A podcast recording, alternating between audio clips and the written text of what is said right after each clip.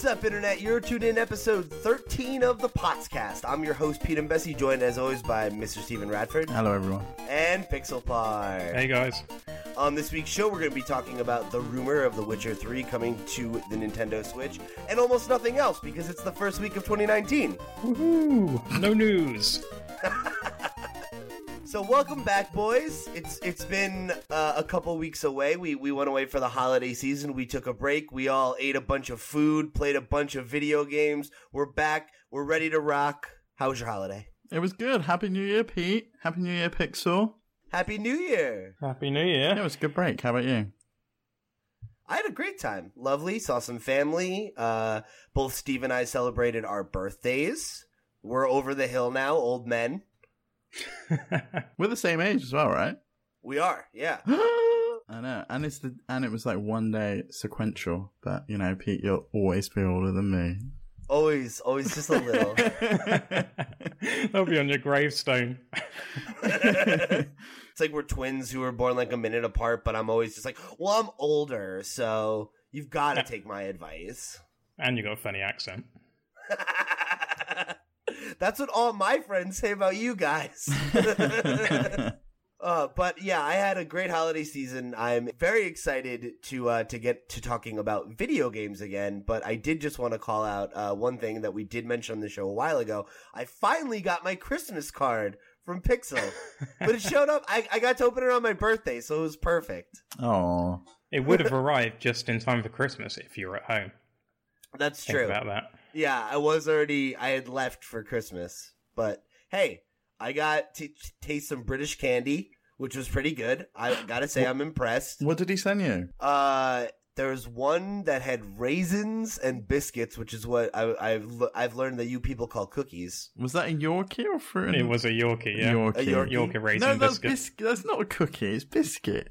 That's no. just biscuit. Biscuit's not like, you call biscuits like these weird scone things, which yeah, are not biscuits that's whatsoever. That's what a biscuit is. No, it's not. Listen, when you guys come visit me in the States, I'm going to take you and we're going to get biscuits and gravy, and then I'm going to change your mind.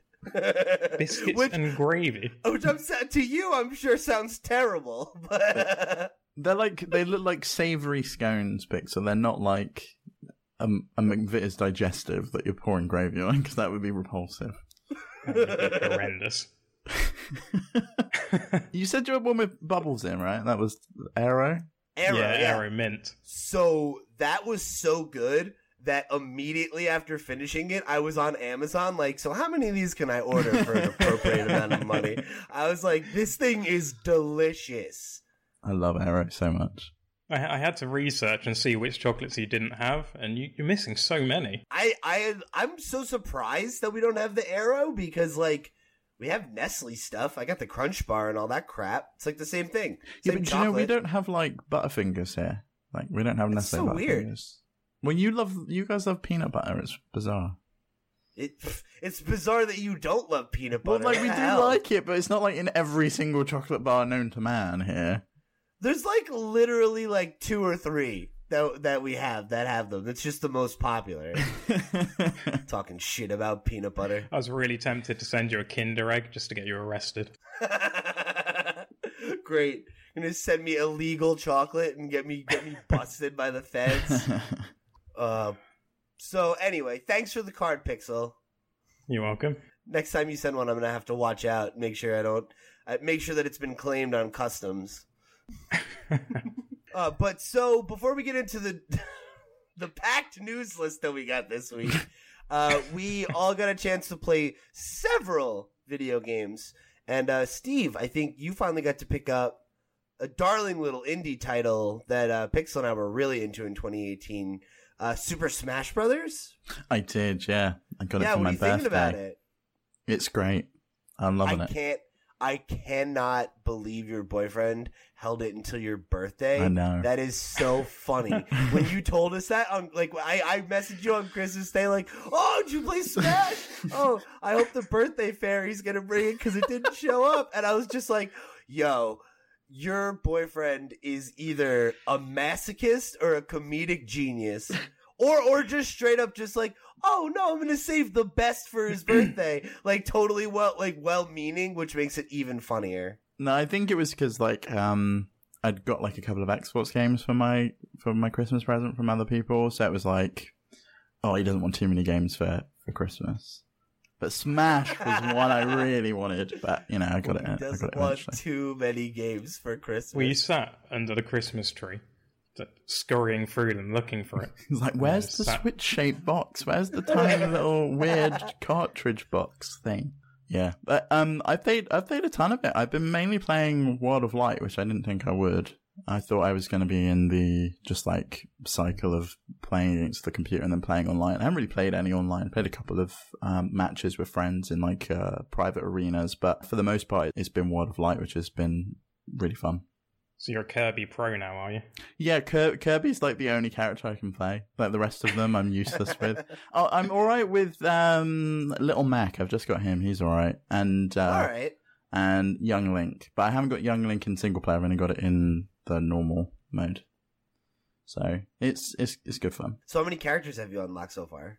I don't know. Uh, hold on, I'll have a look. How many characters have you got? Have you got Have you got them all? Oh yeah. Uh, okay, yeah. Sorry. Yeah, oh no, I, I, I didn't mean that any sort of way. I just mean like for the first, I want to say two weeks that the game was out, literally every night my girlfriend and I were just playing one v ones and then unlocking characters. I've unlocked thirty-one. That's like, what's that, like almost halfway? Yeah, there's like sixty-nine I think altogether. Yeah. Do you know the worst character is Sonic? He does, he does nothing other than spin in a ball. He just spins yeah. in a ball and then just like hits things and then goes off you, the screen. You've, you've literally just described an entire video game franchise in a sentence. Can that that's maybe that should be Steve's new show on YouTube this year, is just just Steve explains games badly. Oh, okay, yeah. That could be that could be a game. Like at the end, you know, we'll we'll just get me to describe things badly. Or maybe that could oh, be a be game. Good. Like other people describe the game badly, and, and then you have to guess. So like, guess like this that. game is a little blue thing that spins in a ball all the time. There you go. So you could guess that immediately. That's solid. That's a solid idea. See, we're developing new segments right here on the air. You guys, let us know what you think, and it could become real. You too could hear Steve try to describe your favorite games poorly. Just destroy, just just, just destroy you, just by just butchering your favorite games. Uh, all right, so uh, what else have you been playing, Steve? Me, uh, just everything. Just, uh, just like I've just been going crazy. But um, one of the games, I think we discussed it on like a previous episode. I was rummaging through the cupboards at my parents' house. I found my old Game Boy Pocket and a copy of Road Rash. So I played some of that. Yo. And the music just like takes you right back. But I've, I posted a video on Twitter. I'll put a link to it in the show notes if anyone wants to remember what it sounds like. But it's like the Game Boy Pocket's just like pristine. Still had this like a little original case that it came in, and it's like wonderful see-through electronics. I miss them. So that was, that I love was it. Just I'd love the sound card. Yeah, see-through Switch would be awesome. Yeah. Even like official yeah, see-through Joy-Cons would be good. I'm really surprised they don't have them, considering that the Pro Controller is... Yeah, it's like semi-transparent. Yeah, it's just weird.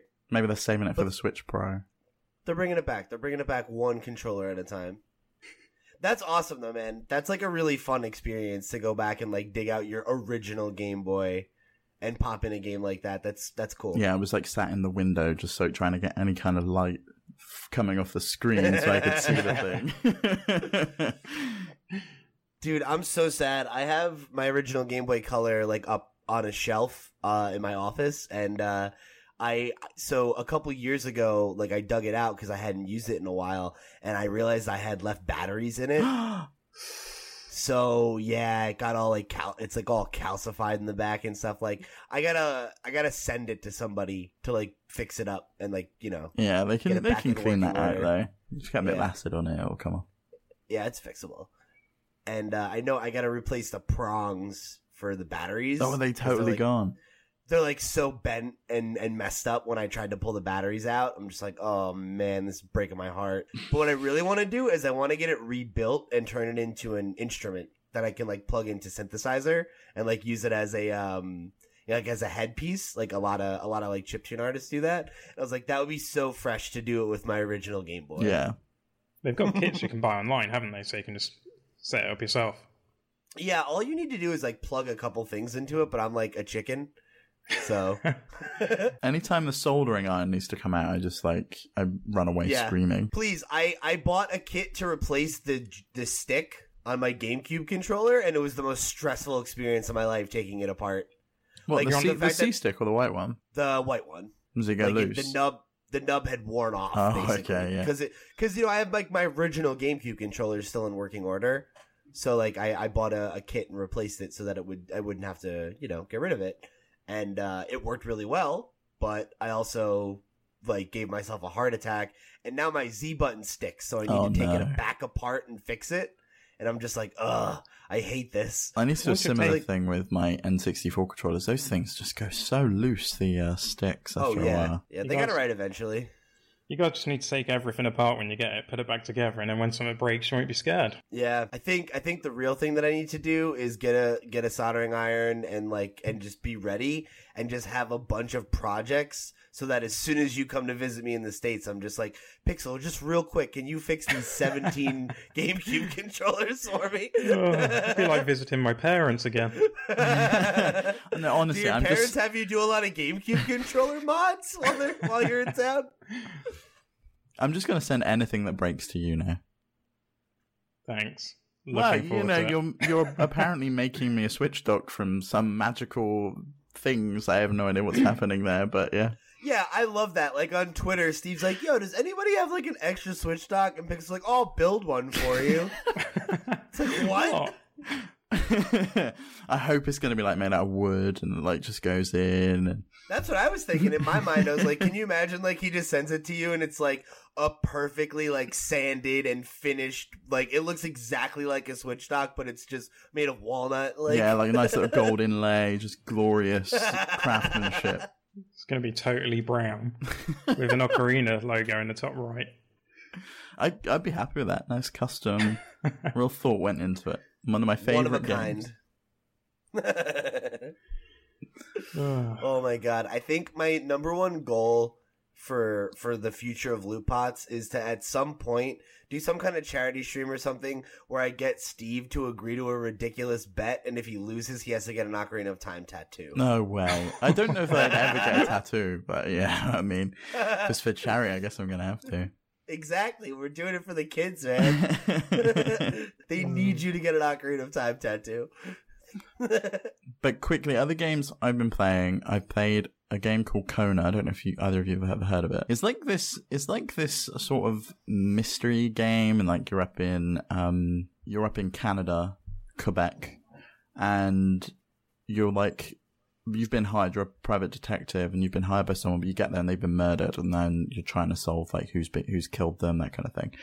It gets a bit, it? it gets a bit weird, like goes a bit supernatural, freaky throughout. And on the Switch, it doesn't, it's not exactly smooth. There's like real jerky loading screens at points, but it was fun to play. And uh, I played it with my dad, and he loves that kind of game, so it was really good fun. Uh, another game that was on, made my kind of like top picks for the uh, sale, which ends tomorrow, unfortunately.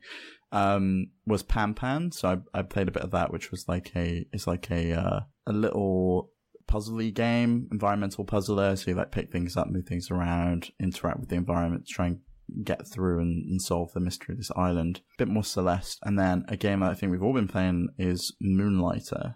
Uh, that Ugh. It's just I love Moonlighter. It's so good. It's so fun. I love Moonlighter, dude. Oh my God. It's so fun. How far are you, how far are you guys? I haven't even finished the first dungeon because I've been too busy trying to go in and out to just upgrade my shop and get everyone into the town. It's one of those things, isn't it? You're like torn between whether you should try and get through the dungeon as fast as you can or whether you should get stuff to sell in your shop mm-hmm. to then get more upgrades to then progress further.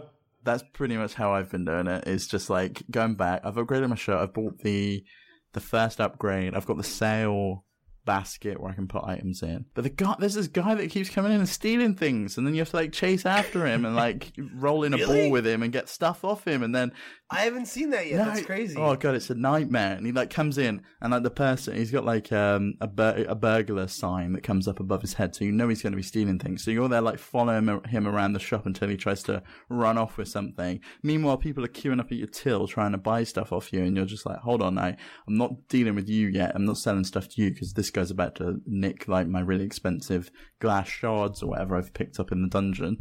So you're just like, your eyes are just entirely on him the entire time you're there. I've not seen The Thief yet. Me neither. That's awesome. That's incredible. I think it happens when you upgrade your shop the first time because you get different types oh, okay. of people that come in. Right. There's like a really rich person that wears like a top hat, and he'll like he'll spend more money. So when he comes in the I don't shop, like how this game is profiling people. So the guy shows up with a top hat and a monocle. All right, okay. But it's like when you when he comes in, you can upgrade the prices. So you can like go over to your. Uh, over to your stand where all the things are on sale, and you can like upgrade the prices and, and bump them up because you know he's going to be spending a little bit more money. Buy another one, you rich motherfucker.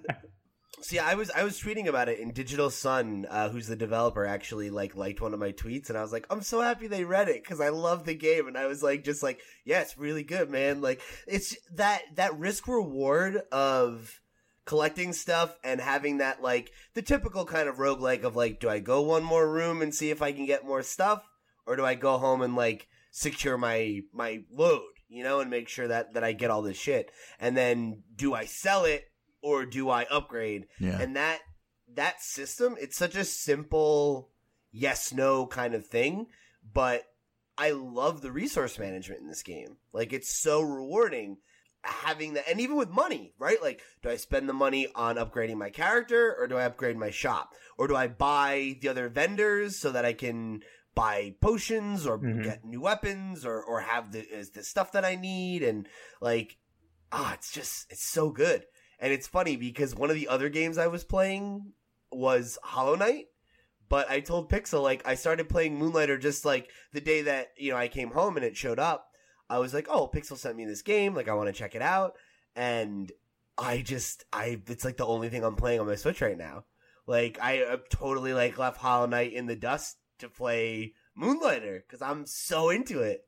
It's, it's a, it's very unique, isn't it? That's like, I, I remember seeing the trailer for it ages ago, and then I just forgot about it. Mm-hmm. And then when I saw the game again, I was like, oh my God, I haven't played that. I forgot it was out. Have either of you encountered the kind of different items as you get further into the dungeon where they have to go in a specific slot in your inventory? Yeah. Yes. And then they like, That's and then some really of them will cool like mechanic. destroy something in a certain direction once you like go back to town. So then, yeah, or you can. There's like the ones that'll like take away the buffs so that you yeah. can like disenchant items and stuff. So you're like moving things, constantly moving things around your inventory, or you just have to like make the and you can favorite things in. Like the vendors as well. So if you're just like, I really want to make this bow and arrow, you can favor that. And then it, when you go into the dungeon, it'll tell you what items you're looking for. And even if it's an item you don't know what it is until you get it back, because there's some that like are unidentified or whatever, it'll put a little star on it. So you have to like make the decision. Do I want this, which could potentially be a cheap item because I want to upgrade my bow and arrow? Or do I want this, which I know is going to be really expensive and like sell for like a thousand in my shop? You have to kind of make that choice as to what you want to do. As to whether you leave it behind or take it with you. Also, the economy of the game is so interesting. Like, I remember for the first, like, hour I was playing, I was underselling, like, almost all my items. You oh, know? Yeah, one hundred percent. And yeah. be- before I finally got, like, oh, okay, so this, like, when a, a character reacts this way, it means it's too cheap. When they have the giant this... gold pound coins in their eyes, and they're yeah. like, oh my god. It's like, yeah, that's yeah, a box of a, That's the first deal. item you've got of that sort. You put it in a shop, and then you see someone with that face, and you're like, oh crap, I've sold that way too yeah. cheap. Uh, is there a way to just say, no, I don't want to sell it to you?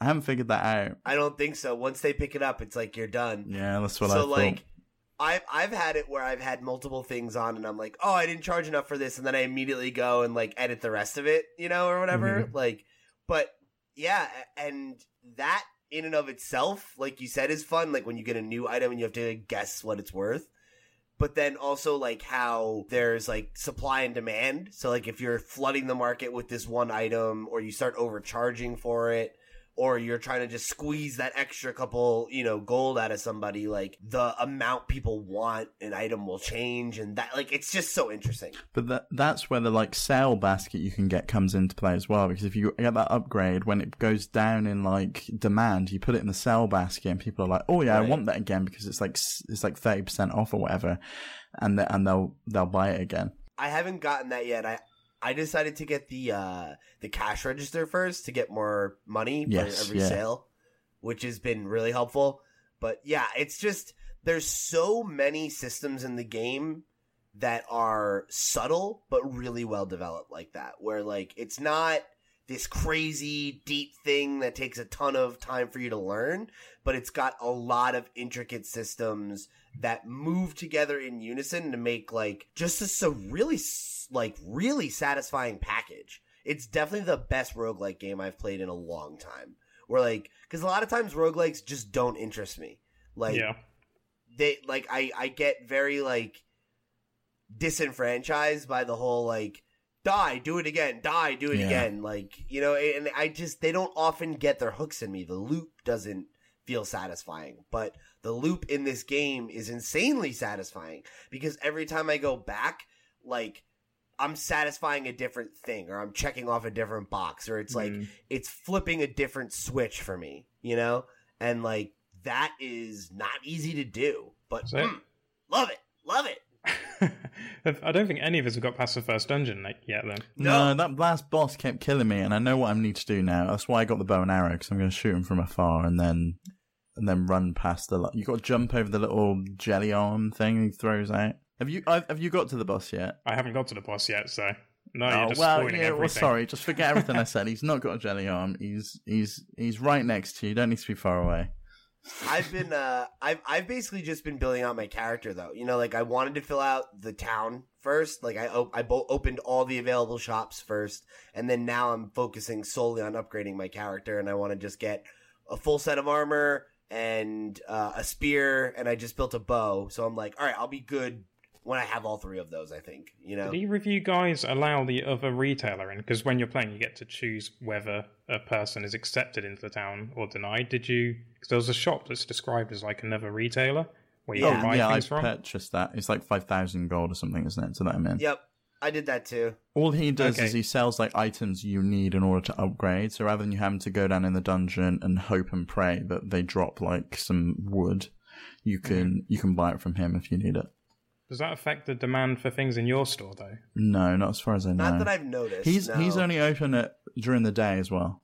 So oh, okay. if you if you wanted to buy something from him, you have to do it before you open your shop. So it's a, it's okay. a it, it it then it becomes like a time management of, do I go in the dungeon during the day, or do I go in the dungeon during the night when it's potentially more risky? And Uh, but you get better do, loot at night. You do get better loot at night, yeah. They tell you that early on, so it's it's an, it's, it's an interesting game. I've literally never gone in the dungeon during the day. No, me every neither. day, every day I just do like shop, you know, chore stuff, and then like night I'm out there.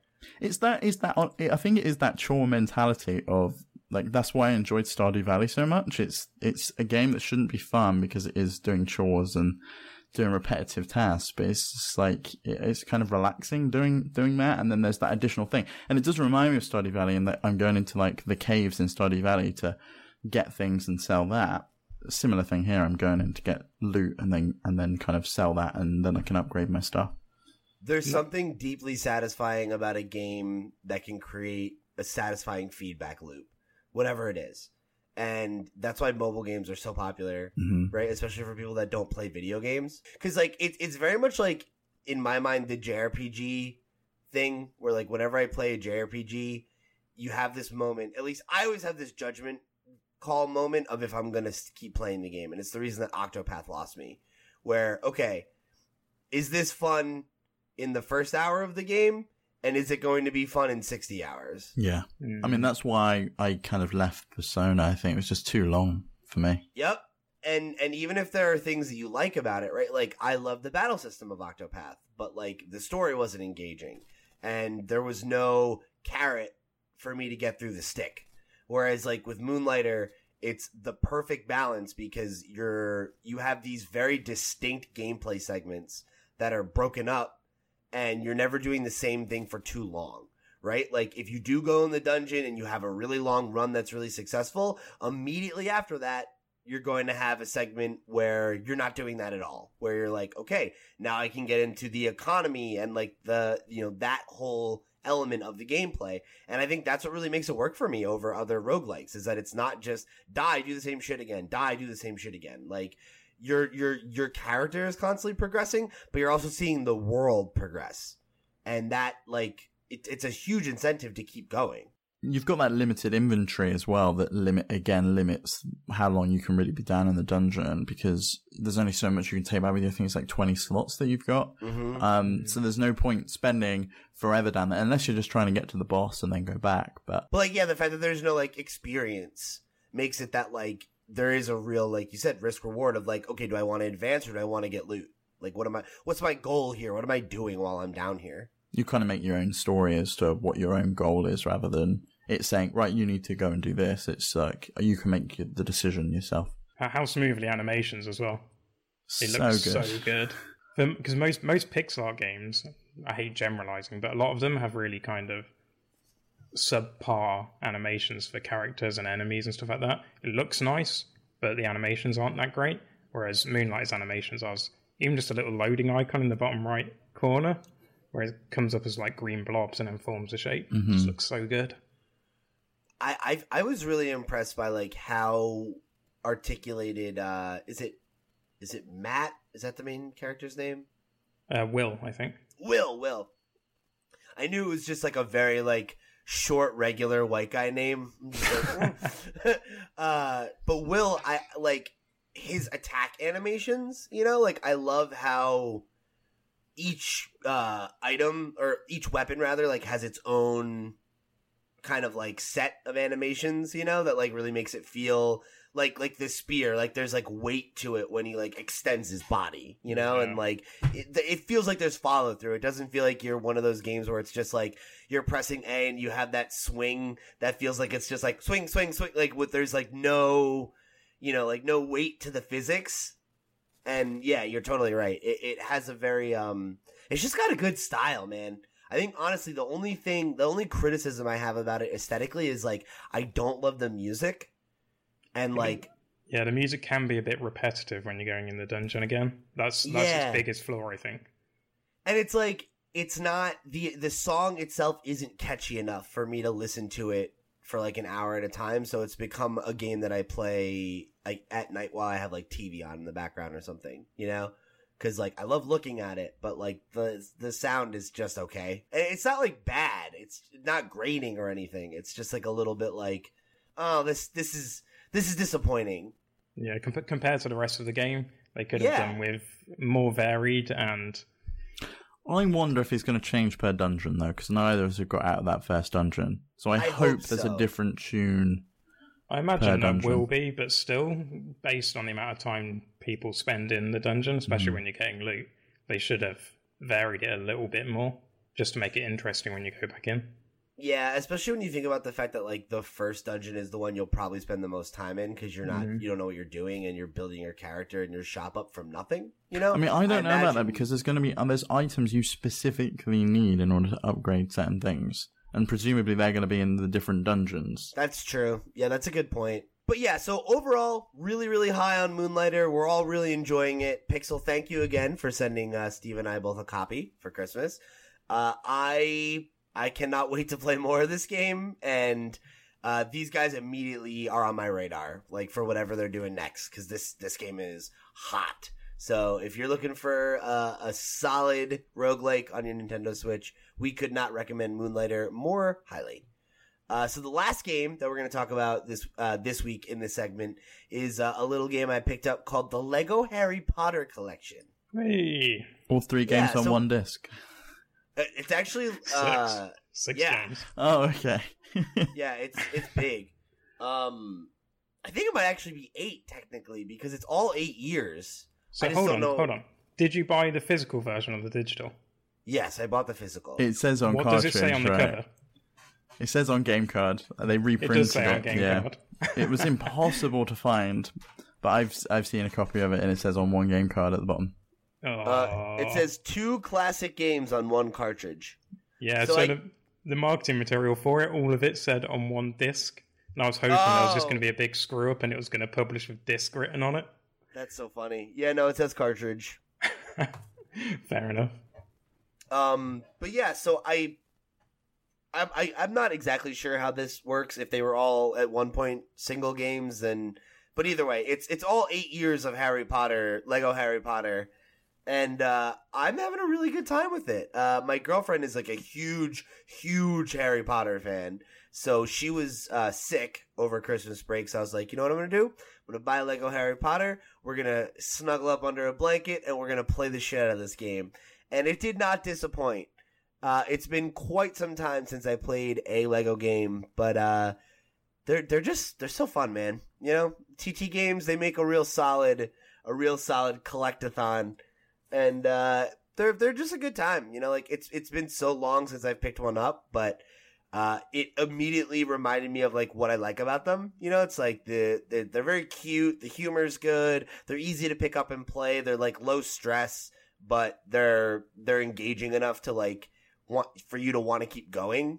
You know. Like, there's a lot of games that I think have that, like, low, low-key, like, laid-back vibe that are just not – they're boring, you mm-hmm. know? And, and, I, and I don't find these games to be boring. And I don't know what it is that makes running around and, like, collecting – little gold pieces. Yeah. For whatever reason, it's it's fun. It's satisfying, you know? And I think it's because it's, it's charming and it's funny, and it's really about picking whatever flavor is good for you. Are you a Marvel fan? Are you an Incredibles fan? Or like find the game that matches up with what you like. But yeah, so I, I'm really enjoying it. If you're looking for like a good couch co-op game that you could play with, you know, like, you know, your partner or your kid or, you know, your roommate or whatever, like, Definitely, definitely give the Lego Harry Potter collection a thought. You know, if you're if you're an H P fan and you're looking for like a walk down memory lane or whatever, like definitely a good time, well worth your money. I was able to get it on sale uh, at GameStop as well, so I was I was like, oh, you know what, I'm gonna go in and see if I can pick up Katamari Reroll. Guess what? They don't have any copies left. Sorry, oh, Pixel. Oh. So, uh, but I was able to pick it up on sale, and I I, I was really satisfied uh, to to grab this like huge collection for like thirty bucks. So yeah, my girlfriend it... and I played through the entirety of Sorcerer slash Philosopher's Stone in uh, in one night, and it was great. If you're in the U K, you can pick up for about fifteen pounds. That's an absolute bargain. Yeah, yeah, it's a ton of content. One quick question: What are the what's the control schemes? Like, is it a single Joy-Con setup? Uh, no, we play. Well, I, I think you can play with single Joy-Cons, but uh, we played with. It does look like you can play with single Joy-Cons according to the back of the box. But we were playing it with. Uh, I had the Pro Controller, and she had my two Joy-Cons oh, on cool. the grip. Yeah. So you, you gave it a subpar controller. Yeah. Oh my god. Of course. Did She's you make player it, two? Did you allow her to play as player one or player two? I was player one. Oh, so whenever whenever she went off screen, you ran and she'd have to do, appear next to you again. Well, no, no, uh, because I don't know if this was the way it was in the original Harry Potter, but they have that the the, oh, the way yeah, they, the, that it goes into split, split screen. Yeah, where and it like dynamically moves so that like if if if I'm like to the left and she's to the right and she goes to my upper right, it'll go diagonal. So that, like, you know what I mean? It, like, moves. It's a little disorienting at first, but once you get used to it, you're like, this is a really effective way to navigate a screen. Yeah, I forgot about that. It's such a good kind of mechanic to draw it into one screen and when you're separate, split it. Because yeah. a lot a lot of games do that thing that your other player will disappear and get teleported back mm-hmm. to you or something, and it really yeah. ruins the co-op experience. The only yeah, other yeah, game yeah. I've played that does that is Divinity Original Sin. It do, it does the split screen thing and then joins it back together, and it, and like you say, it can you can force it to be split screen always, because when you come back together and it like suddenly merges the two together, it kind of makes you feel a little bit sick, like as it kind of bumps the two together. But yeah, I was getting like a little motion sick when it first started, and like we were like running in circles, and it was it just kept like spinning, and I was oh, like, God. I was like, this is fucking disorienting. But again, it's like once once my brain adjusted to like, okay, this is what's happening, it's like, okay, it's it's natural now, and like I stopped noticing it after a while, you know? So uh yeah, man, T T games, classic remastered, but uh Give it a shot. Give it a shot. Also, do you call it Lego or Legos? Lego. Good. That's like the name of the company. Is no, that up like, for debate? like, right, okay. When you're playing with Lego, and I say, can you go pick oh. up your Lego, would you be plural Legos or plural Lego? I think I would probably say Legos. No, that's like saying Amiibos. I know. It's just wrong. It's a, yeah, it's a real American thing. They all say You're Legos. Amiibos. they all. I love how they. Yeah, it's a real American thing. They all say. It's like, all right, Steve. You sit all there right. with their biscuits and gravy, adding S's to the ends of things. Them and their fucking Z's. And why do you hate U's so much? It's favorite that's with a you... U. Uh, why do you guys throw them into every word all willy-nilly? Rumor. That's, uh... Speaking of which...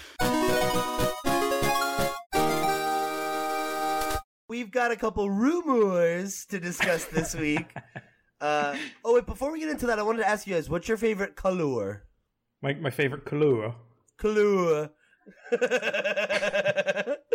Alright, so the first rumor that we're going to be discussing this week is uh, that there, there there's some rumblings around the web that The Witcher three Wild Hunt could be coming to the Nintendo Switch.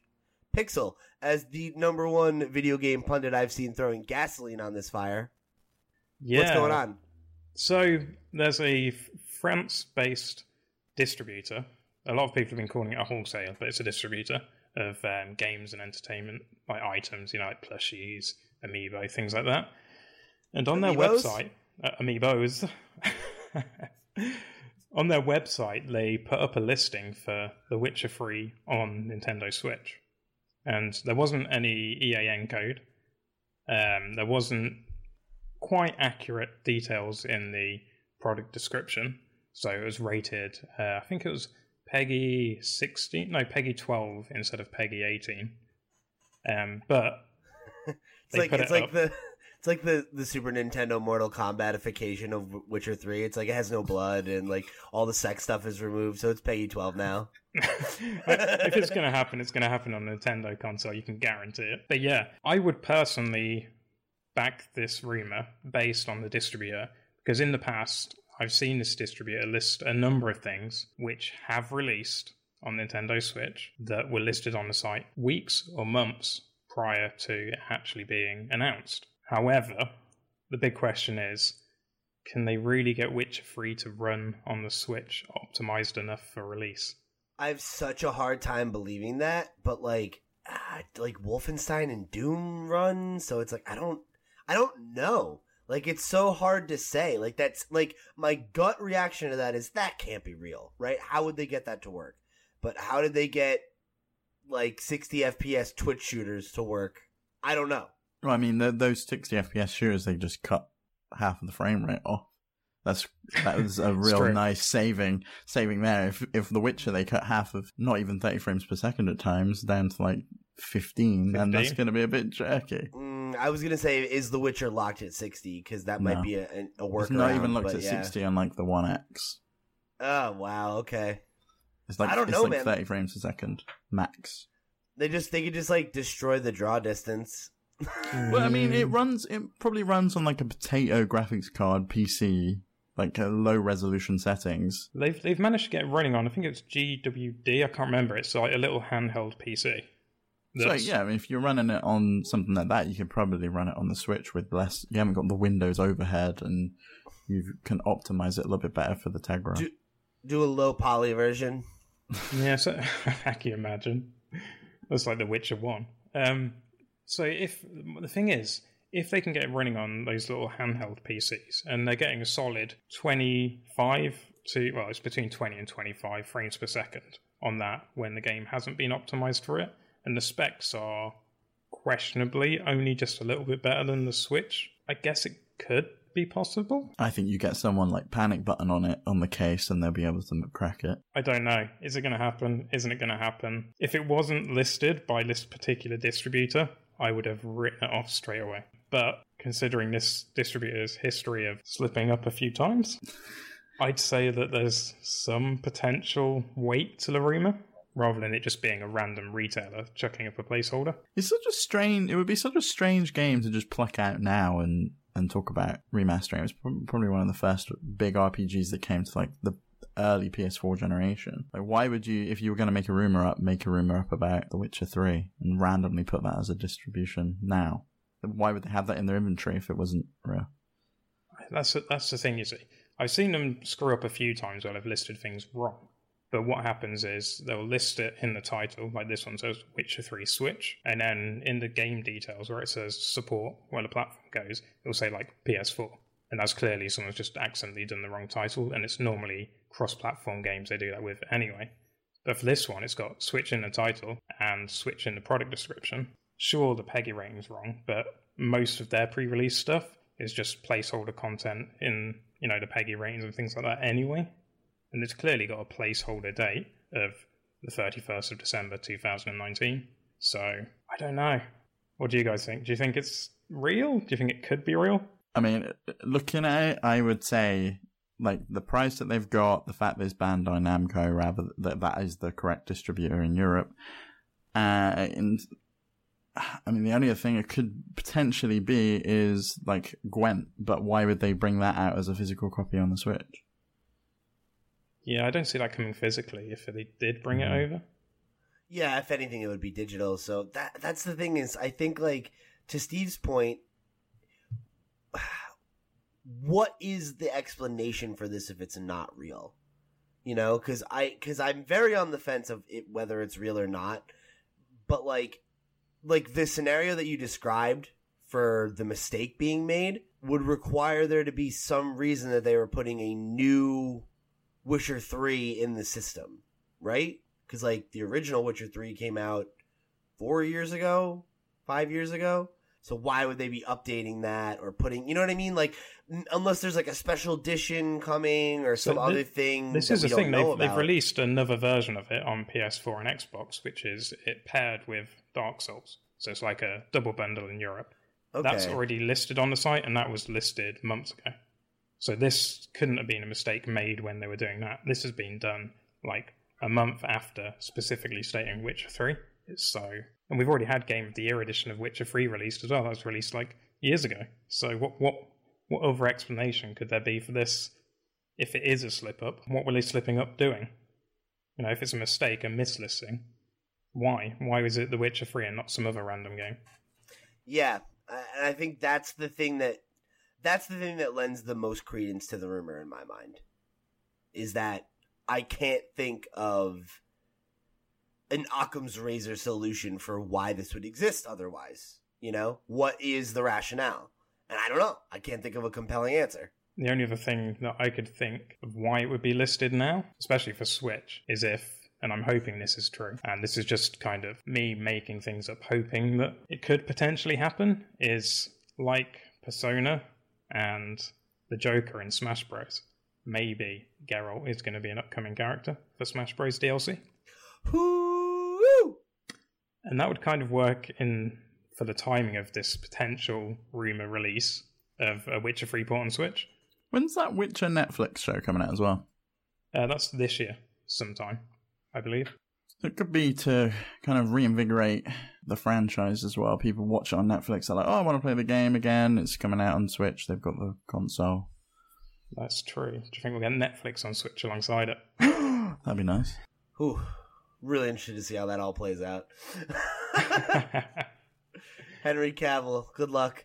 We got another rumor that E A's Frostbite engine is possibly getting some Switch support. So there is an E A team member who has work on, worked on uh, some S D Ks for games like Battlefield five and Anthem, whose LinkedIn profile states that they have, quote, engineered already existing S D Ks for Nintendo Switch, allowing game teams to enable publishing games on Switch. So seems like a seems like a pretty. I feel like this one's a lock. I don't know if I.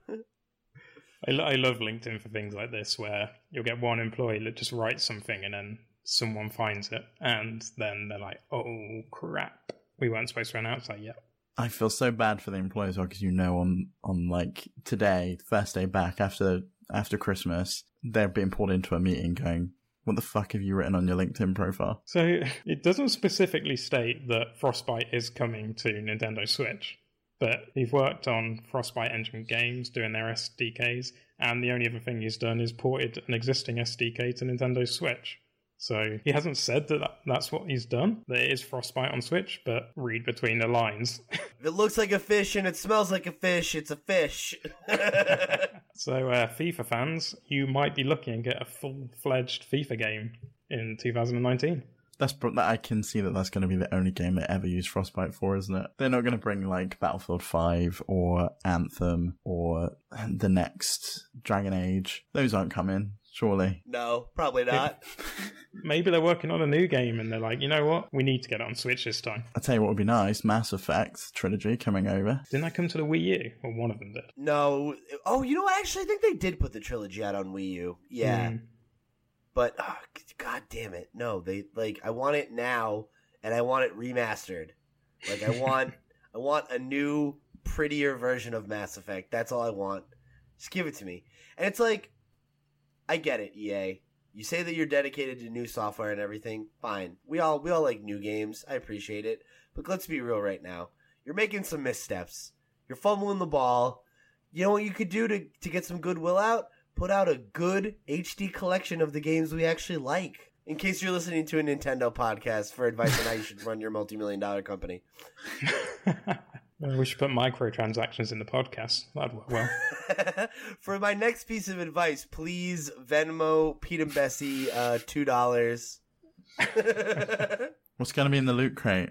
You'll have to buy five of them to spin out and see if you get the skin that you want. Will you get the hot take that you so desire? You'll just have to buy them and find out. Or alternatively, you can pick up a battle pass and, uh, you know, or a pot pass. That's what I'm going to... A pot pass. Oh, no. And if you're lucky, you'll get the exclusive Stephen Radford brown skin. It's just Steve in a brown shirt. Honestly, one day when we're when we are an established brand, that's what we're gonna do. I'm gonna sell you guys a shirt for a brown shirt for fifty dollars. It's just gonna be brown. This classic brown shirt. Oh, it's gotta have like a, a tiny little pot just embroidered in there. That'd be classy. Brown in the tiny oh, little like, pot. Like the Lacoste, like the little alligator, but it's just it's just the Lupot symbol. Oh my god. I didn't realize that so much of our audience was like forty-year-old dads who play golf. You guys have golf, right? That's a thing? Yes, we have golf. I don't know. You don't have baseball. I'm not going to assume anything. Oh yeah, I love the game, the Baseball World Series where one country takes part. Oh, excuse me, Canada has oh, well, a team. One in team, the yeah, yeah. Toronto has a team.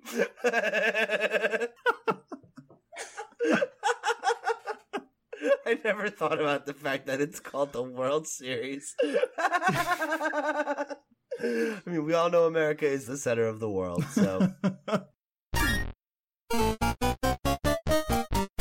All right, so it's the time of the show where I get to read your listener mail because you know what? You guys have been good to me. I've been asking for listener mail. You've been sending it in. Apparently, it's good enough that Pixel's actually letting me read it, so. So we got a uh, a return. Uh, writer in from uh, our pal Asobi, who wrote in, uh, I, I want to say for the Christmas episode, right? I think he did, yeah. Yeah.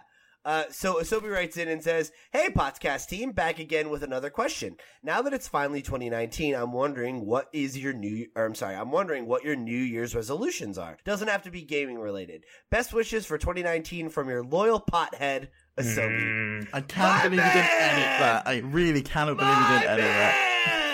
I didn't have time. I didn't have time to edit it. The best part is when I made that joke on the previous episode, I knew Pixel was editing, and I knew full well that he could take it out. He didn't. It stuck. We did it. We're here, Potsheads. oh, oh, that could be it. Your New Year's resolution. To make potheads happen? No, to stop saying it. I tried all twenty eighteen to make Fetch happen, and we're here. We made Fetch happen, guys. I mean, we've been saying it in England for years, so... So New Year's resolutions. Who's got one? I've got a couple. I, I, I like to make a few every year. I, I never set them, so I'm I'm boring. I don't really have any. I, I every time I set them, I always fail. Like mm. last year, I wanted to read more, and I read like one book throughout the whole of the year. How many did you read the year before, though? Because if you read none, I think I read two the year before, so it was a bit yeah. of a downgrade, really. So dreadful. See, that's part of what I like about them is that I like to set New Year's resolutions because even if I don't meet them at the end of the year, I, it, it gives me an opportunity for a value judgment of like, okay. So how much did I really want to do this if I didn't do this for an entire year, right? Maybe I should set some that are really good, like eat more chocolate. Like I could do that. That's the thing is then I think it helps you narrow and being like, okay, cool. So what are the things I really want to do more of, right? Eat more chocolate. Great one. Maybe know? I should set one that I need to try and complete Ocarina of Time. That would yes, be great. That should be your New Year's Eve. Okay. What, New Year's resolution? New Year's Eve resolution. Make up two. You should complete it, but you should also record yourself doing it with your brand new streaming setup. Okay. Because that is a YouTube series I would pay buco bucks to watch. Well, okay, right. One of you needs to play it with me and help me because I'm going to get lost. So I'm going to be stuck. I'm not going to have any idea what I'm doing. I feel like that would be part of the fun, honestly. I just want to see you squirm and struggle when you're in the water yeah. temple. I want to see That's you get mad. That's if I get, get that mad. far. I never got out of the tree. Brown temple. You never got out of the tree. Oh my god. I don't god. think so. All right. You never right, got okay. out of the brown tree. I never tree. became adult Link. So he never got out of the tree, meaning he never got to the big open field, which is why he thinks the game is brown. Mm-hmm. He never like, got to the giant green I got field. The, I got the sword. I got the shield, I think. You got a sword and a shield. Oh, well, I, I don't know. I was wandering around some thing by my house, and I found a sword and shield, and then they let me in the tree, because I had a sword and shield. This guy. You played, like, two percent of the game. Yeah, I know, and then I couldn't play anymore. It's too brown. I, You know, I got to the tree, and there was this big spider web on the floor, and I was like, what do I do? I'm done. I can see him racking his brain now, going, was there a big spider web on the floor? Do I need to do something there? It's like, did I make it that far? Anyway, so that's yeah, your that's, New Year's that, resolution. That, okay, that's my New Year's resolution. I'll play and try and complete. Should I do Ocarina of Time or Majora's Mask? Ocarina, Ocarina of Time. Of Time. Okay, right. I, like, I love Majora's, but it is obtuse. I'm roping one of you in to play it with me, or both of you. All right, okay. We'll take in turns as support. Okay, good. We'll take shifts. Yeah. Otherwise we might just break down. It's going to be like a, a thirty hour long series as I try and get through this game. It's probably only like six hours long. Oh yeah, like there's a real chance, especially if we're recording it like together, there's a real chance this is a this is a twenty twenty resolution. We shall see. Uh, what about you, Pixel? I don't really have any. Mine's probably to do more stuff on loot box, you know? Yeah. Wrap everything up that I'm trying to get done. You know, get some more YouTube things out there. Write some more articles. Rope Stephen into doing more stupid things. All good.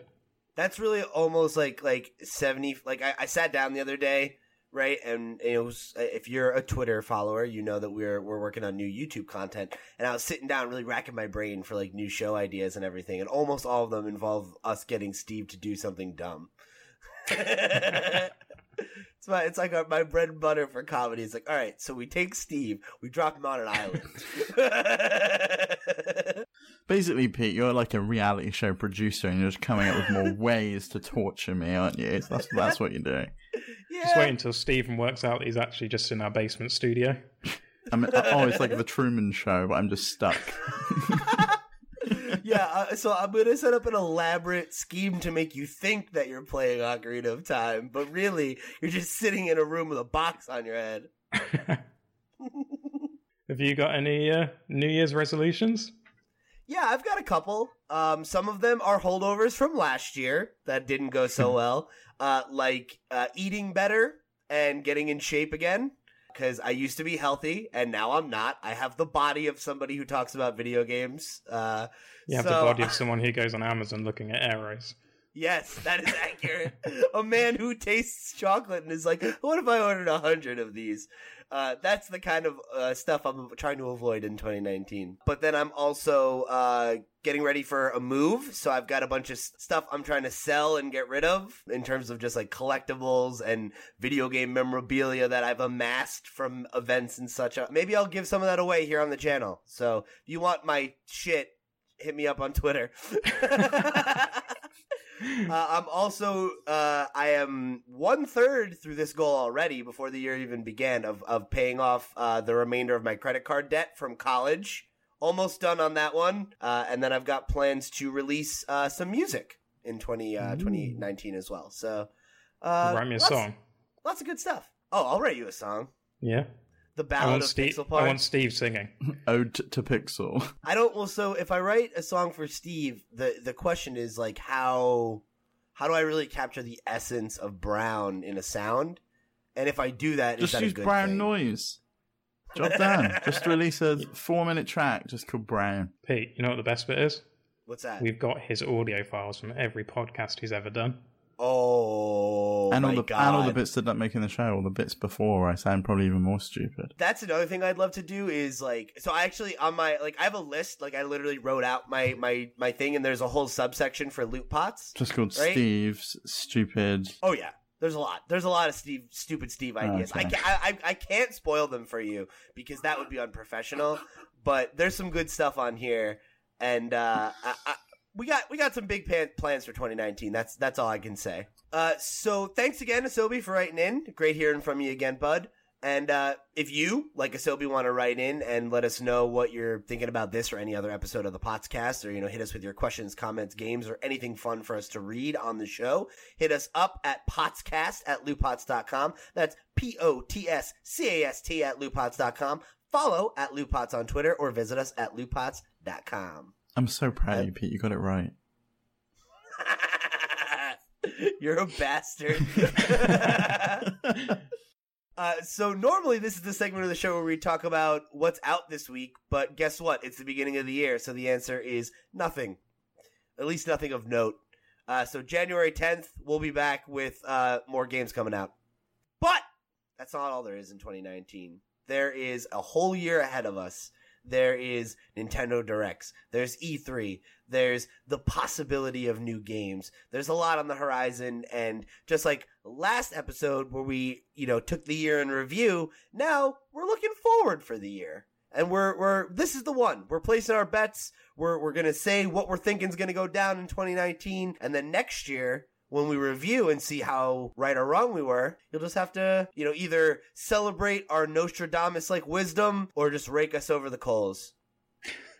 So I want to start with the question that is on every nerd's mind.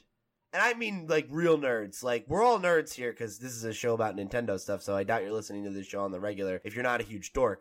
But I'm talking the, the kids that get excited about hearing about numbers. We're talking about hardware sales. Where do we think the Nintendo Switch will net out by the end of twenty nineteen? So they're, they're trying to reach thirty-eight million by March twenty nineteen, right? I thought it was twenty million by March it was, twenty nineteen. It was twenty million additional over the last financial oh, year, okay, so they'd already right. sold eighteen. Thank you. Do you think they've managed to do that? No. Do you think they're on track? No, I don't think so. Not by March, but I think thirty-eight units by the end of twenty nineteen, or by the end of twenty nineteen's fiscal year, like by... Next March. You March. know, Q one... yeah, right. Uh, that I think is doable. I think they could sell another twenty million this upcoming year. I I would hope that they would sell fifty million by next March. I think that's possible. I think they're probably going to fall short of thirty-eight million by March twenty nineteen unless they release another big game within the first quarter. I know Smash Bros has sold really, really well, but I'm not sure it's sold enough along with Pokemon to shift enough consoles, because I think a lot of pe- a lot of people that bought it were existing Switch owners. It would have generated some more console sales, but mm, enough? I, I don't think so. It's going to be interesting because you got to imagine that that number's coming up. Like, Nintendo's always good about sharing their financial information, so we're going to know one way or the other, like, where they are. Yeah. In the next week or so, probably. And when we do know that, it's going to be way easier to make this... this guess, because like I think you're probably right. I doubt it moved the needle in a huge, huge way. But I, I bet, I bet there's a few million more than we're than we think, based on that. You know, because Smash sells consoles. You know, yes. I, I know a couple people that picked it up just because of Smash or Pokemon. And you got to think we have another Pokemon coming in twenty nineteen, and that's the real one. You know, like let's, you know, I like Let's Go, but that's the one we really want. Well, according to um, the sales last year, they sold two point six million consoles, including the S N E S Classic, last December. So do you think they have probably sold more than that this year? I think so. What games released last December? Refresh my memory. I mean, last year nothing really came out in December, but you had Mario Odyssey was the biggest one nearest to the time. And wasn't Xenoblade two in December of that year as well? Possibly, I don't know. Uh, but you also had Ultra Sun and Moon last year as well, or in twenty seventeen even, that would have contributed to those two point six million consoles if they sold any more two D S X Ls. Whereas this year, all of the big software is on Switch. Yeah. And the Switch is actually available, or, you know, for the most part. Because there's less of a reason to get those N E S Classics because you got it on the Switch online. Well, and they're also not new. Right? Like, there's a good chance that if you wanted one, you got it. Yeah. It was interesting. This is only the second, this is only the second holiday period. And they had a massive game come out in December with Smash. They had another massive game the month before that with Pokemon. Those were two huge console selling games, along with special editions that included both of those and big Black Friday offers this year, which they didn't really have in the first year of the Switch's life. Yeah. I think there's a good chance that we see somewhere in the neighborhood of like three to five million, maybe, over this period.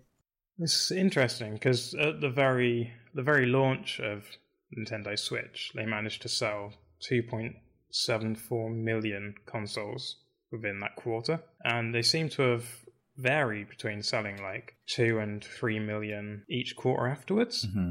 So it's only twelve million a year. Yeah, so, and the last count it was twenty-two point eight six million, and that was in September. If the software didn't push hardware sales more, they're probably landing on around twenty-six. So if, if Smash and Pokemon can push an extra two million consoles, no way, that would leave them ten short. I don't think they're going to hit it. If they continue the trend of how they've sold recently, over since launch, you're probably looking around twenty-eight, thirty million. Yeah, about thirty million by the end of March. So those two games together have got to somehow push console sales another eight million to hit their target. Yeah, which is really unlikely, I think. Yeah, thirty-eight by March twenty nineteen I don't think is going to happen, but I think that will happen by probably the end of like Q two maybe? Like I think they're going to be a little off on that goal, but I think by the end of the year, around that fifty is is not unheard of, especially if Pokemon comes out. Well, by the end of Q two, that brings us up to around June time. Hopefully by then we'll, we'll well we will have more information as to what first party games are coming out. Like, when do you guys think like things like Luigi's Mansion and Animal Crossing and um Town and stuff like that are coming out? All those big first-party titles that have already been announced. Like, there's Fire Emblem as well, which I know is one of Pete's favourites, so I'm sure he's eagerly awaiting that one. Yeah, when when do you yeah. think they're all coming out? And do you think, like, they'll hit a first-party game every every month, which was their kind of goal in the first year of the Switch's life, that you saw Zelda, then Mario Kart, then Splatoon, then ARMS? If all the games that they told us are coming out in twenty nineteen actually come out in twenty nineteen, they've got a good spread. Like, it's already... you know, most of the year there'll be a new game every month. Because obviously there's Mario in January, but we've also got Yoshi, we've got Town, we've got Pokemon, we've got Animal Crossing, we've got Fire Emblem. That's six right there. And those are all system sellers. Historically, two D Mario games sell better than three D Mario games. So there's a real chance that this game, uh, that you, even though it's a, a port, will sell a lot better than we're expecting. Pokemon, obviously a huge system seller. Animal Crossing, obviously a huge system seller. Fire Emblem, big system seller. So, I don't know. It's tough to say. But with how much is on the horizon, I think I think Switch sales are going to be strong in twenty nineteen. Whether they'll hit their goal when they set it is remains to be seen. So, how many do you say? Six. Metroid Prime four, which could possibly come out. That's seven. I'm sure that's more. Bayonetta three is another possibility. Luigi's Mansion three. Marvel Ultimate Alliance. That's being published oh, by course, Nintendo. Yeah. Oh, right. I forgot about that. I don't, I mean, I, I can see that they would have a big release every month. And it seemed like they tried to do that at the beginning of twenty eighteen as well. And then uh, Dark Souls screwed them over a little bit by missing their release date, because that was a big surprise kind of announcement. And then that was pushed way back into further into the year. So they had like no game really for that, that month that it was, it was due out. That's, that seemed to be their strategy the first year. It seemed to be their strategy the second year. I think that'd probably be their strategy going into into the next year, is try and have that big big game, and then backed up by all their nindies that they seem to love showcasing. Do we think we'll get any other big third-party announcements like we did with Ultimate Alliance? I, I mean, I hope, I'm hoping Persona five's coming, but... That's a good point. I think twenty nineteen is going to be a big year for third parties, because the Switch has now got a, its install base. People know how many users will potentially buy their game if they release it on Switch. And I imagine a lot of engines have now got proper support for Switch, and they've been negotiating business deals with third parties as well, I should imagine. And they've had a long time to do that now. It's not just like we have to get these development companies and publishers in before the Switch releases. They've been doing that, and now they've had another like year and a half on top of that to progress any deals that they might make. So I don't know. Like Witcher three, if that's real, that could be a big one. Now Frostbite's potentially on the Switch. We could get some big E A games coming. We saw a rumor that from a retailer that um, there was like an Assassin's Creed trilogy that might be coming to Switch. So that's another yeah. potential big third-party one right there. Well, then you've also got like um, Res- all the three Resident Evil games that have been announced, zero, one, and four, they're all coming. Potentially Resident Evil two, if that... Like, I know that's that's planned for P S four and Xbox and P C. If they can get that to run on the Switch, I'm sure they'll want to bring that as well if they're bringing zero, one, and four. Uh, you've got the also from Capcom the Ace Attorney Phoenix Wright collection. Yep. So that's that's due out, I think, around February time. So those those are a, a big games, and I think a lot of people will probably jump on that, having played them on the D S, and they'll want to bring that over to the Switch. I know I'm going to be picking those up. Yeah, I'm interested in those as well. And then and then there's there's there's also the Switch Online stuff. They're still adding games every single month to to that. They've announced that they're no longer going to be making any more of the mini consoles, like the N E S and the S N E S. Once they're sold out, at least in the U S, that's that's it. It's kind of game over. Do we think they're going to bring kind of S N E S and maybe like Game Boy games to Switch Online, or is it going to be N E S for the foreseeable future, and then maybe in twenty twenty we'll get some additional consoles? I feel like it would make sense for them to start expanding the library. Like, they've been adding N E S games every month, and I think they'll probably continue to do that for, for the foreseeable future. But I think maybe at least by the end of the year, expanding the library to include Super Nintendo seems like a logical step, because I don't You know, I don't think that the intention was ever for it to only be N E S yeah. games, and they've said as much, you know, that there there are plans for that in the future. And, you know, when Reggie was asked about, like, an N sixty-four classic, he was like, well, Nintendo Switch Online. Mm-hmm. I feel like those things coming is not a question of if, it's a question of when, and why wouldn't you roll out new functionality for something that's old?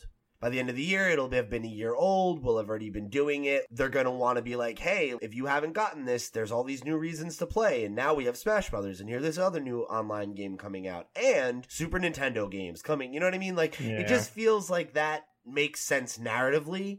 And I feel like Nintendo's all about narrative. And from a technical standpoint, the emulator they, they used for N E S was the same one that was in the N E S Classic. Presumably they could port the S N E S one over, because it also probably runs on ARM just fine.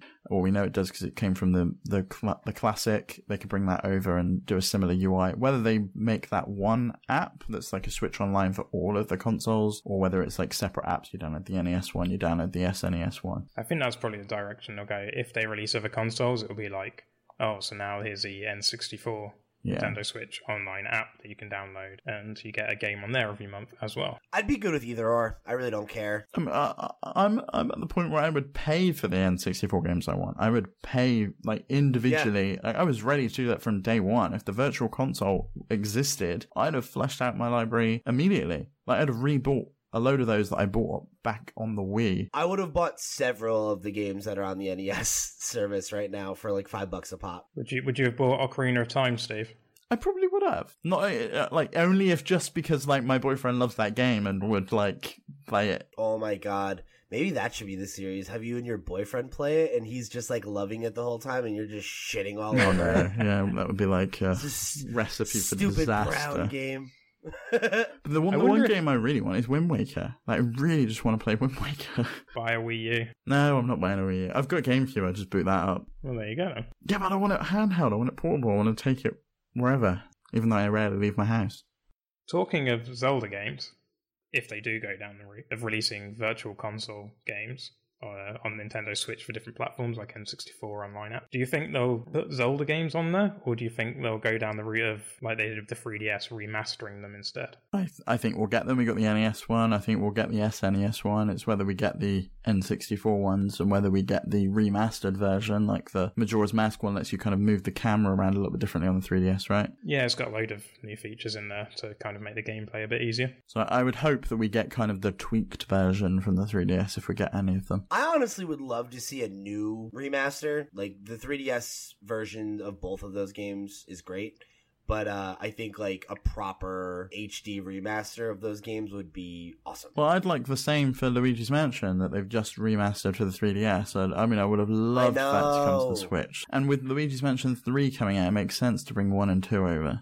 Well, we know we know they can take, like, Wii U games and put them to Switch. We know they can take Wii U games and port them to three D S. In all that time working on porting their games to different consoles, has anyone gone, oh, you know what, let's see if three D S works on Switch? They must have done that. Someone must have tested that and seen if it was possible. Yeah, I'm sure it's possible. I think it's probably more an issue of it's just not easy to port them because, like, the architecture is really different for one thing, but, like, it's also, like, the, the display issue. The games aren't made in widescreen or H D, so that's a problem. There's also, like, the touchscreen of it all of, like, okay, so do we put the two screens on the one screen and have you, you know what I mean? I like, think that's th- more of the issue. It's, it's the touch screen is more of the issue, I think, because the D S games play on the Wii U and you have like the touch screen on your pad and then the other screens on the T V, and that makes sense. Like, you could play Mario sixty-four D S edition on the Wii U and it's like you've got the map on the screen and the main game's happening over there. Like, how would you do that on the Switch unless you had one screen on the left and one screen on the right? And, like, I'm sure it's doable. Like, they did that World Ends With You port, which was a D S game, mm. which had similar issues that they fixed. But I think that's probably the thing, is that it's not as simple as porting a game from the Wii U to,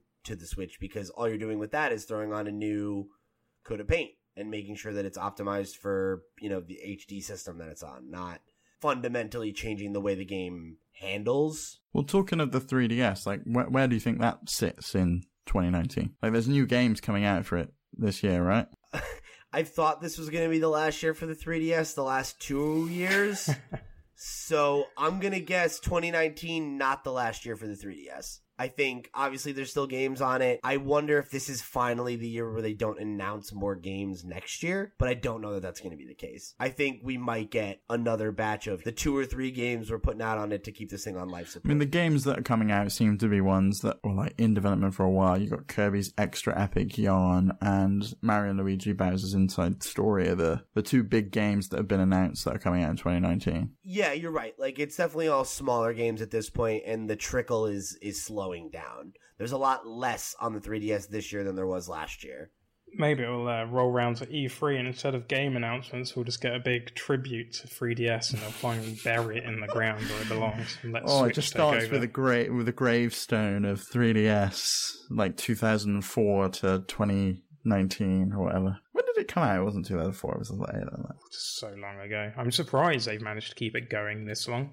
If they, I, I think it's going to be dead and buried in two thousand nineteen, unless they revitalize the model somehow. twenty eleven. twenty eleven, so, so eight years. Eight years, yeah. It was February two thousand eleven in Japan and March everywhere else. That is wild. I mean, that's about the average lifespan of a home console, right? Six, seven years? Well, that's eight years. It's around, so, yeah. around six normally, yeah. So it's well overdue for a replacement. Yeah. So yeah, I reckon two thousand nineteen will be the year the three D S either gets dead and buried or gets replaced.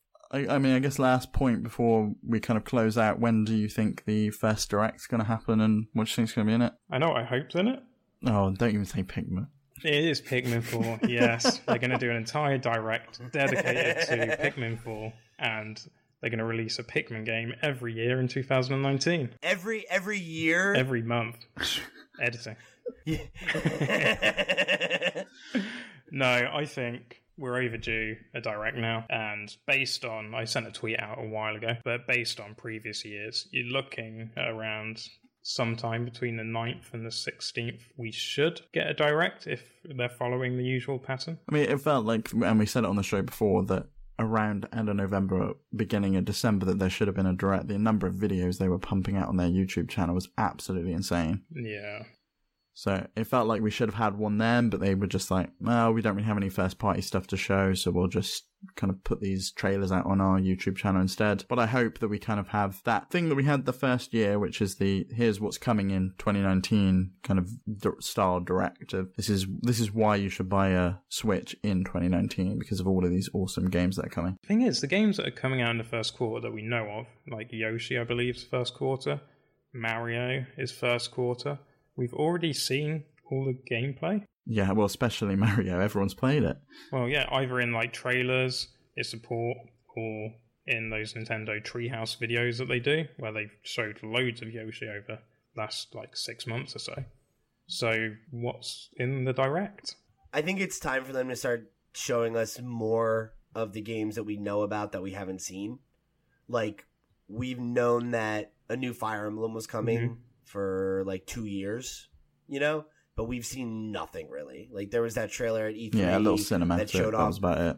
Yeah, and, like, it showed some of the maps and stuff, but it was, like, it was so little of, obviously, of what this game is going to have to offer, you know? Uh, we haven't even seen, like, an actual fight, you know, any of the combat. So I think that's that's something that's got to be coming, because it's on the horizon. That game feels imminent. Mm-hmm. And I, I imagine we'll see more of that. I think we also have, you have to think about the fact that we have new Smash Brothers characters to consider. Depending on when the Direct is, we will already have Piranha Plant available and maybe a date for Joker, you know, because we know that there's that, that uh, Persona announcement coming in March.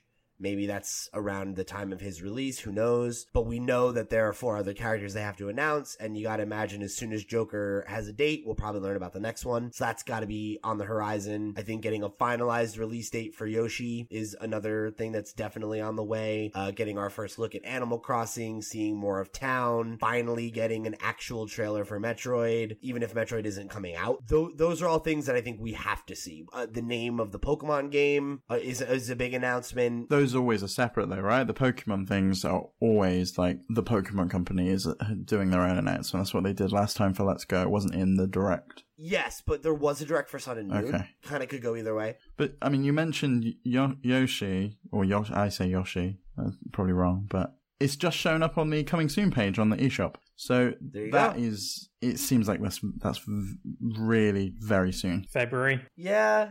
I think February or March. It's the only game we know the most about, and there's no other game scheduled up that we've seen. Yoshi's got to be the next one, surely. So yeah, I think that's all on the table for the first Direct, and, and as far as when it is and which of those things makes it to the docket, I, it's hard to say. So you mentioned, like, Metroid four was one of them, and the new yeah. Pokemon. Seeing as Sony aren't at E three this year, do you think Nintendo will take the opportunity to really showcase games like Metroid four instead of slipping them into a Nintendo Direct? I don't. No? No, I just I just don't think that's Nintendo's style anymore. And I don't think of Nintendo as a company that makes moves based on what their competitors are doing. I think Sony not being there opens up there to be more room to talk about what Nintendo's doing. But I, I personally don't feel like they're going to be like, oh, Sony's not here. This is our year to come back and do a traditional stage setup like we used to do and, like, really blow people's hair back. It's like, ah, I don't think they're going to do that. I think they're going to come out with the same kind of Direct that they always do, and they're going to let the strength of the announcements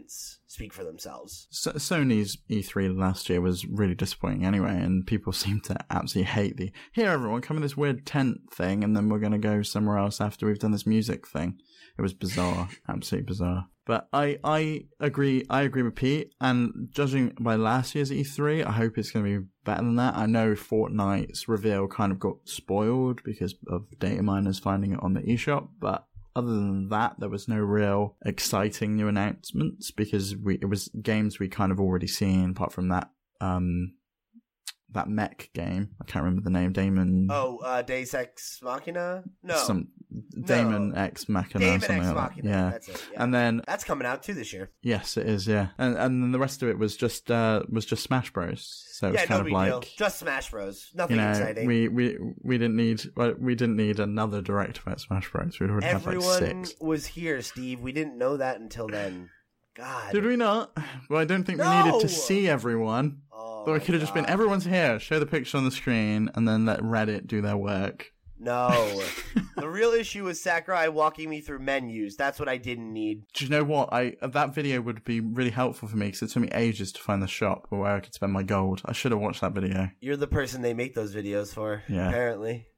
And also that challenges approach screen. That's impossible. To, that was impossible to find as well, under the games and more bit, and then there's a tiny little icon in the bottom corner. I'll give you that one. I didn't even know that existed until Pixel brought it up. So it literally, li- you, you lose to one of them, and it literally just goes, "Oh it yeah, you can you. fight them again here." So you know. Okay, well, the first time I played the game, Pixel, it was like three in the morning, and I was really tired, and I don't remember that. mm. So the last two years at E three, Nintendo have really showcased one game in particular. We had Legend of Zelda Breath of the Wild, Smash Bros. With a little bit of Pokemon, and what do you think the next one's going to be? What's twenty nineteen's showcase game? I have no idea, because it probably won't be Pokemon, because Pokemon doesn't traditionally have a major showing at E three. And yeah, we bucked that trend with Let's Go a little bit, but it's like, I don't know. Like, I have a hard time thinking Pokemon is going to be the game at E three. It's just not usually how they do things.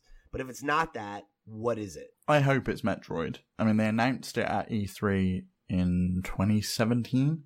Mm-hmm. It was the logo reveal, and everyone went crazy for it. Like, oh, we everyone wants to see more now. They want to see what the actual game is and what it looks like, and who's making it, and actually find out about the game. You know what? Maybe they'll do that. Maybe they'll do what they did with Zelda and Odyssey, and like make that the focus, and then it comes out in March or whatever, or February, like early in the year, like Zelda did. I don't know. That seems a bit.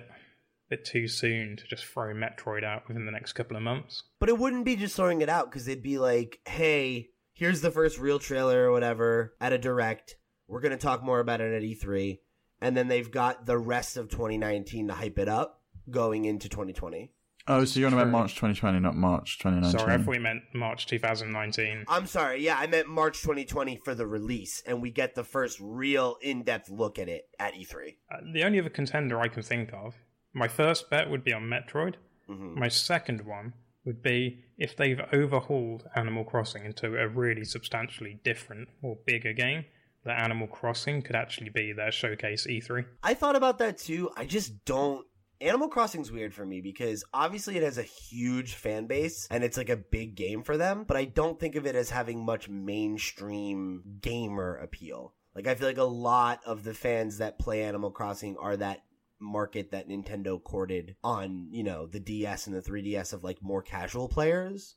Okay. And and I just don't I don't know that I see that as like an E three anchor. Like, I love Animal Crossing, but like, does the average Nintendo fan who's like really jazzed about like Smash necessarily care about Animal Crossing news? And if they do, is it something that they want to see for like an hour? You know, I don't know. Yeah. Like, I don't know that it's a game that lends itself to that. Like, I feel like that might be a better direct-only thing. Like an Animal Crossing direct. Yeah. Like, I could see us being like, hey, Animal Crossing, name, this is the release window, we have a direct coming up. That I could okay. see at, at E three, but I don't know that I see it being the game. Well, I think it's just going to be called Animal Crossing, personally. I think that would be fresh. Animal Crossing Deluxe. You. New Super Animal Crossing D X. Oh, God, can you imagine? Uh, the only other thing I was thinking of is, because I like to list every potential possibility, is... Um, uh, Pikmin four. Pikmin four would be a good one. In fact, that would be the best one, but I don't think that's going to be E three.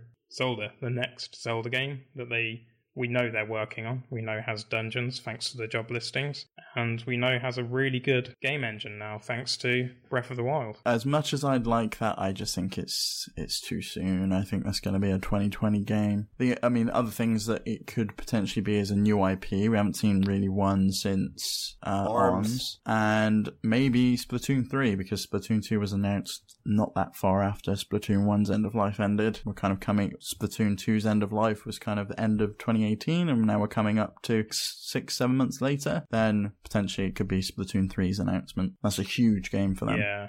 Yeah. No, Splatoon three would work really well as well, because it's a showcase game that you can have stands with multiple people playing. Mm-hmm. It'd be an ideal E three playable demo. Yeah, like they, they like to do those tournaments now every year at E three, like, that could be good. Man, I hope they do ARMS too. That's a, that's that. Would be I, I think that's dead in the water. I don't think it sold enough units for them. But Splatoon didn't sell that many. Splatoon one, it wasn't. Yeah, but that was on Wii U. But... That's a that's a different okay, scenario. Okay, good point. Yeah, yeah, really but different. I don't know, man. Like ARMS, like it was early in the life cycle. It sold over a million copies. Like I don't know. I hope it has a chance. I think there's always a chance, but I don't think it's a priority. I know. I love ARMS though. I really like. I want. I don't want to see them just let it die. It was such a fun game. It was a good game. It just needed more content. What other Nintendo franchise are there they haven't actually like done anything with for years? Donkey Kong.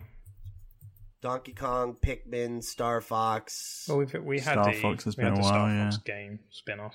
Uh, what, you mean the Ubisoft yeah. one? It's, you know, it's Star Fox is in it. Well, they put put it in there, but yeah. I mean, there's there was the one that Platinum made on the Wii U, but I like to pretend that didn't happen. Wonderful. All this, like, um, so there's like Paper Mario. We haven't seen one of those in a while. Kid Icarus. There's not. There's not too much, honestly. Like most of the major franchises have been served in recent memory, but like WarioWare F-Zero hasn't, and that was one that was kind of never coming back. Fl- no, I think that's just in Mario Kart now. F-Zero's dead. Yeah. Mm-hmm. As Mario Kart just gets faster every year. So it's like, what the hell do we need F-Zero for anymore? It wasn't going to be three hundred c c next year. Yeah, I think I think the best bet is something that we haven't seen rather than something that we have that's been dormant. Because, like, I, I think there's the retro of it all. You know, Retro uh, obviously isn't working on Metroid. And we have no idea what they have been working on for the last several years. So I feel like they're a really good bet for what's next. Mm-hmm. In terms of at least like maybe a new I P or something. I think um, Retro and Monolith Soft, is that the other one? The guys that are working on a, a new game, the Xen- Xenoblade guys. Yeah. They're working on a new game because they're recruiting for people, and that's, we know nothing about that yet. So maybe that's E three game. Maybe it's Retro's game. Maybe, I think maybe Retro's game because like Xenoblade did, or Xenogears, which I can never remember. They did just have two come out not that long ago. Like, it was just last December.